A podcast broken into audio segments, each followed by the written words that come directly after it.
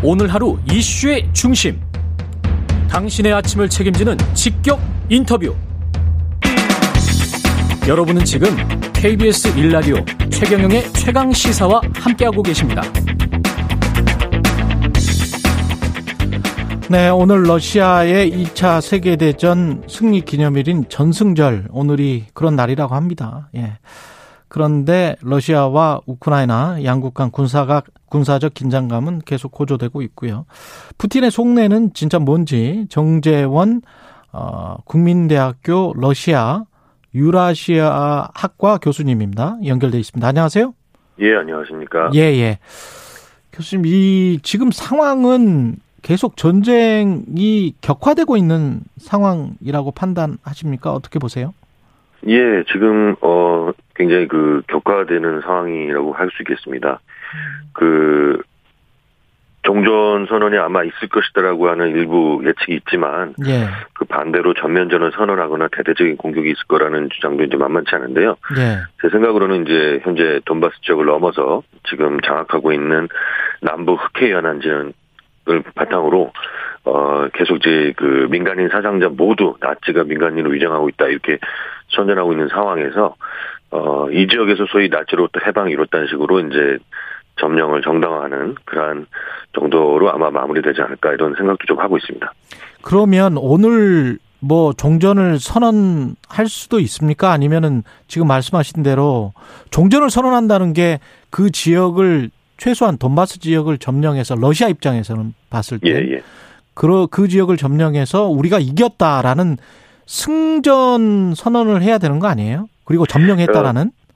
예, 그렇습니다. 그러니까 오늘 완전히 종전 선언을 할지는 저는 솔직히 좀 회의적이고요. 예. 예, 일단은 어쨌든 어 종전까지는 아니더라도 어 우리가 이 지역에서 해방을 이뤘다는 식으로 어 이런 식의 어떤 그 선언을 하고 음. 어그 이후에 더 남부 흑해 지역 지금 돈바스 지역이 아닌 흑해 지역까지 더 어, 확고히 하는 그런 방향으로 어 계속 전쟁은 지속될 것 같습니다. 아, 그래요. 이, 예. 그렇게 만약에 푸틴이 선언을 하면 러시아 국민들이 믿어줍니까? 그걸?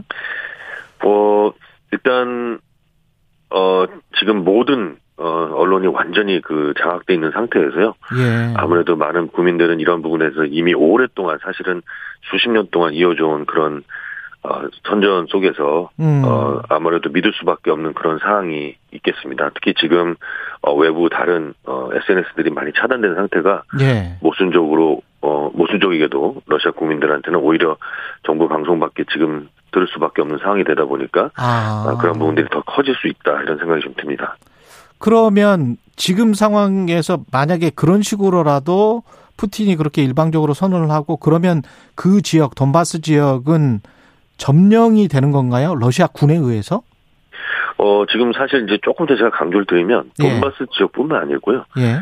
더그 돈바스 지역 전체가 이제 크림과 연결되는 지역 그 외에도 더 왼쪽으로 음. 흑해까지도 어, 흑해까지도. 상당히 그, 예, 오데사 지역까지는 아직은 완벽하진 않지만 음. 헤르손 등 어, 많은 지역에서 지금 어, 과거에 돈바스를 점령했던 형태로 어, 그대로 러시아 영토에 편입을 시킬 가능성이 굉장히 높아지고 있습니다. 그래서 그렇군요. 어, 과거에 비해서 예. 훨씬 더 많은 지역을 점령한 채로 그리고 또 이것이 러시아에서 계속 반복되고 있는 것은 어, 이것이 과거의 러시아 땅이었고 이곳을 어, 점령하고 있는 소위 지금 우크라이나 정부를 나치 정부로 규정하고 있거든요. 예. 그 나치 정부에 의한 고통을 우리가 해방시켜줬다. 이런 식으로 이제 계속 선전을 하고 있습니다. 그러면 우크라이나나 서방 진영은 그 대응을 할 수 있는 게 뭐예요? 만약에 푸틴이 일방적으로 그렇게 선언을 해서 이쪽은 예. 이제 우리 땅이다라고 해버리면 흑해 그쪽까지 하면은 터키 서방 진영과 바로 저 접경 지역이 돼버리는데 맞습니다. 예. 그럼 뭐그 서방 진영은 어떻게 가만히 있을 수는 없- 없을 거 아니에요? 그 이것이 굉장히 딜레마인데요. 예. 지금 현재 뭐 경제 제재라고 하는 것도 어 중국과 어 인도 등 전 세계가 어, 동참하고 있지 않은 나라도 많고 여전히 그 석유가스는 세계가 필요로 하고 있기 때문에 예. 심지어 유럽도 이 부분에 대해서 경제 제재는 쉽지 않은 것 같습니다. 음. 어 그런 상황 속에서 결국은 이제 그러면 미국을 중심으로 하는 이러한 그 군사 무기 후원 지원이라고 하는 것이 밖에 지금 대안이 없는 상황인데요. 예. 이것도 지금 어 제가 봤을 때는 여러 가지 문제점이 많지 않습니까? 예. 그래서 어떤 형태로든지 종전을 음 아무래도 어 중재를 어, 지금 많은 국가들이 시도를 해야 될 텐데, 음. 결국 이 전쟁은 러시아가 일으켰고, 러시아가 중단할 수밖에 없을 것 같습니다. 어, 따라서 그, 러, 그 서방 진영이 할 수 있는 그 방법이 많지는 않죠. 한 가지 좀 주목해야 될 것은, 예. 어, 다른 국가와 달리 미국이 무기만 좀 공급하고 있고, 어, 적극적인 중재 노력을 하지 않고 있다는 점인데요. 예. 어, 이 부분이 좀 향후에 좀, 어, 개선이 돼야 될 것 같습니다. 근데 이게 지금 듣다 보니까 젤렌스키 대통령이 하는 말은 우리는 승리할 것이다라고 했을 때 그 승리의 의미를 본인이 직접 이야기를 했거든요. 예, 예. 그때 승리는 2014년도에 크림반도 그 러시아가 뺏어간 것까지 되찾는 게 승리다 라고 예, 젤렌스키가 이야기를 했잖아요. 예, 예. 그러면 이거는 크림반도 이상으로 훨씬 더 큰 영토를 지금 뺏기는 건데 그 젤렌스키는 도저히 납득할 수 없을 것 같은데 우크라이나 쪽은 그렇죠. 그러니까 예. 이, 그 부분은, 어, 그냥 어떻게 보면, 어, 하나의 프로파간다일 수 있겠죠. 예. 그러나 어찌됐든 확실한 것은 이 전쟁은 러시아가 일으켰고 또 그 이전에 2014년에 어찌되었든 러시아가 우크라이나 땅을 빼앗은 부분이 있습니다. 예. 따라서 우크라이나 입장에서는 반드시 실지 회복이라고 하는 그런 것이 그렇죠. 굉장히 강하고 예. 그것은 단순히 젤렌스키를 비롯한 어, 어떤 지배층의 문제가 아니고요. 음. 전체 우크라이나 국민들의 어떤 문제이기도 합니다. 따라서 그들의 염원이기 때문에 이 부분은 이제 계속 설사 이 땅을 뺏긴 채로 끝난다 할지라도 끊임없이 어떤 긴장에 핵이 아. 될수 있는 가능성이 높고 향후 굉장히 불안정성이 더 높아질 수 있는 그런 토대가 되겠습니다. 따라서 이 크림반도를 비롯한 과거에 빼앗겼던 돈바스 지역 이 지역에 대한 얘기는 단순히 수사를 넘어서 향후 어, 어 어떤 국제 안보 불안정성의 어떤 최고 어, 지점이 될 것으로 예상이 되고 있습니다.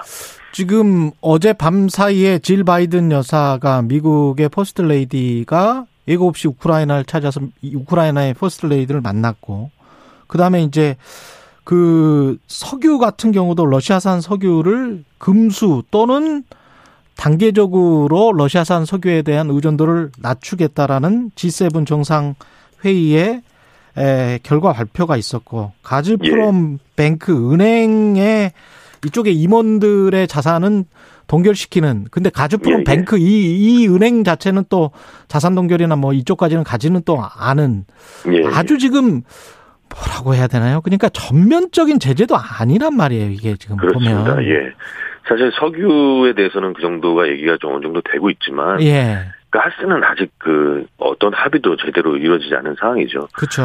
또 경제 제재만이 또 어, 쉽게 경제 제재가 제대로 작동된 적은 사실 역사적으로 많지 않고요. 음. 그래서 여러 가지로 지금 이 부분은 어, 참 쉽지 않은 그런 상황이라고 할 수 있겠습니다. 아, 그러면 협상할 가능성, 마크롱 대통령이나 이런 유럽에서 그 다리가 됐었던 그런 나라들과 연계해서 우크라이나나 러시아가 어떤 일정 조건의 현재 상황에서 협상할 가능성은 있습니까? 어, 우크라이나도 그렇고 러시아도 그렇고 예. 유럽이 미국이 아니라 유럽이 나서주면 더 모양새는 좋은데요. 예. 그러나 이 전쟁의 가장 핵심적인 한 당사자인 미국이 음. 나서는 거, 미국이 나서서 중재를 하고 그러한 모습이 훨씬 더 중요한 것 같습니다. 음. 어, 유럽 역시도 그러한 어, 이 어, 역- 노력을 많이 하고 있지만 예. 어, 아직 이 푸틴을 비롯한 러시아의 강경파 지도부들은 어, 별 큰 성과는 없는 상황이 되겠습니다. 푸틴은 체면 때문에 그 도저히 국내에서 뭐 뭔가 승리를 이야기를 하면서 빠지더라도 빠져야 될 것 같고 미국의 바이든 대통령도 마찬가지 상황 아닙니까 지금 상황이? 그렇습니다. 예. 예. 그래서 지금 어, 바로 이 그 어쨌든 이 전쟁을 시작한 건 러시아고요. 그렇죠. 그 러시아에게 퇴로를 열어주는 게 중요한데 음. 제가 봤을 때는 이제 핵심은 바로 이것입니다. 아까도 계속 강조했지만 예. 크림과 돈바스 지역을 넘어서 더 많은 지역을 러시아가 지금 차지를 했고 음. 그것을 과연 어떻게 인정을 할 것이냐 아닐 것이냐 어, 그런 부분에는 이제 가장 첨예한 대립이 있을 것이고 음. 러시아 입장에서는 이것마저도 만약에 없다면 언젠가 드러날 텐데 자신들의 그 피해라든지 그렇죠. 그러한 피해까지 가- 각오하면서까지도 이런 부분까지도 얻지 못하고 만약에 후퇴한다면 음. 아마 그 러시아 그 엘리트 러시아 지배 집단 내에서도 반발이 굉장히 심할 것입니다. 따라서 어 굉장히 지금 어 양쪽 모두 양보할 수 없는 그런 어 정말 극단의 대립 까지 와 있다 이렇게 좀 볼 수 있을 것 같습니다. 혹시 푸틴이 뭐 핵무기 사용이랄지 이런 극단적인 수단까지 동원할 가능성은 없겠죠? 어떻게 보세요? 어 글쎄요, 이 저는 그 부분은 음. 어, 거꾸로 항상 그 우리 우리한테 잘 안 알려져 있는데 예. 러시아는 항상 이 문제를 어, 거꾸로 러, 서방이 자신들에게 핵 위협을 한다고 이렇게 선전을 하고 있거든요. 아. 그래서 약간은 국내 여론용도 있습니다. 결국 음. 자신들이 이렇게 핵 위협을 하는 것은 어, 서방에 대한 어떤 위협이라기보다는 거꾸로 서방이 자신들을 위협을 하기 때문에 이렇게 얘기하는 것이다 하는 건데요. 실제 사용 가능성은 저는 없다고 보고 실제 만약에 아. 사용을 한다면 예. 그것이 어, 현재 자신들의 지배층 뿐만 아니라 음. 러시아 전체 대중한테도 큰 영향을 미칠 수 있기 때문에 예. 예 절대로 그런 부분은 없을 것이다. 아, 네. 없을 것이다. 그렇게 예. 생각하고 싶습니다. 정재원 국민대학교 러시아 유라시아 학과 교수였습니다. 고맙습니다.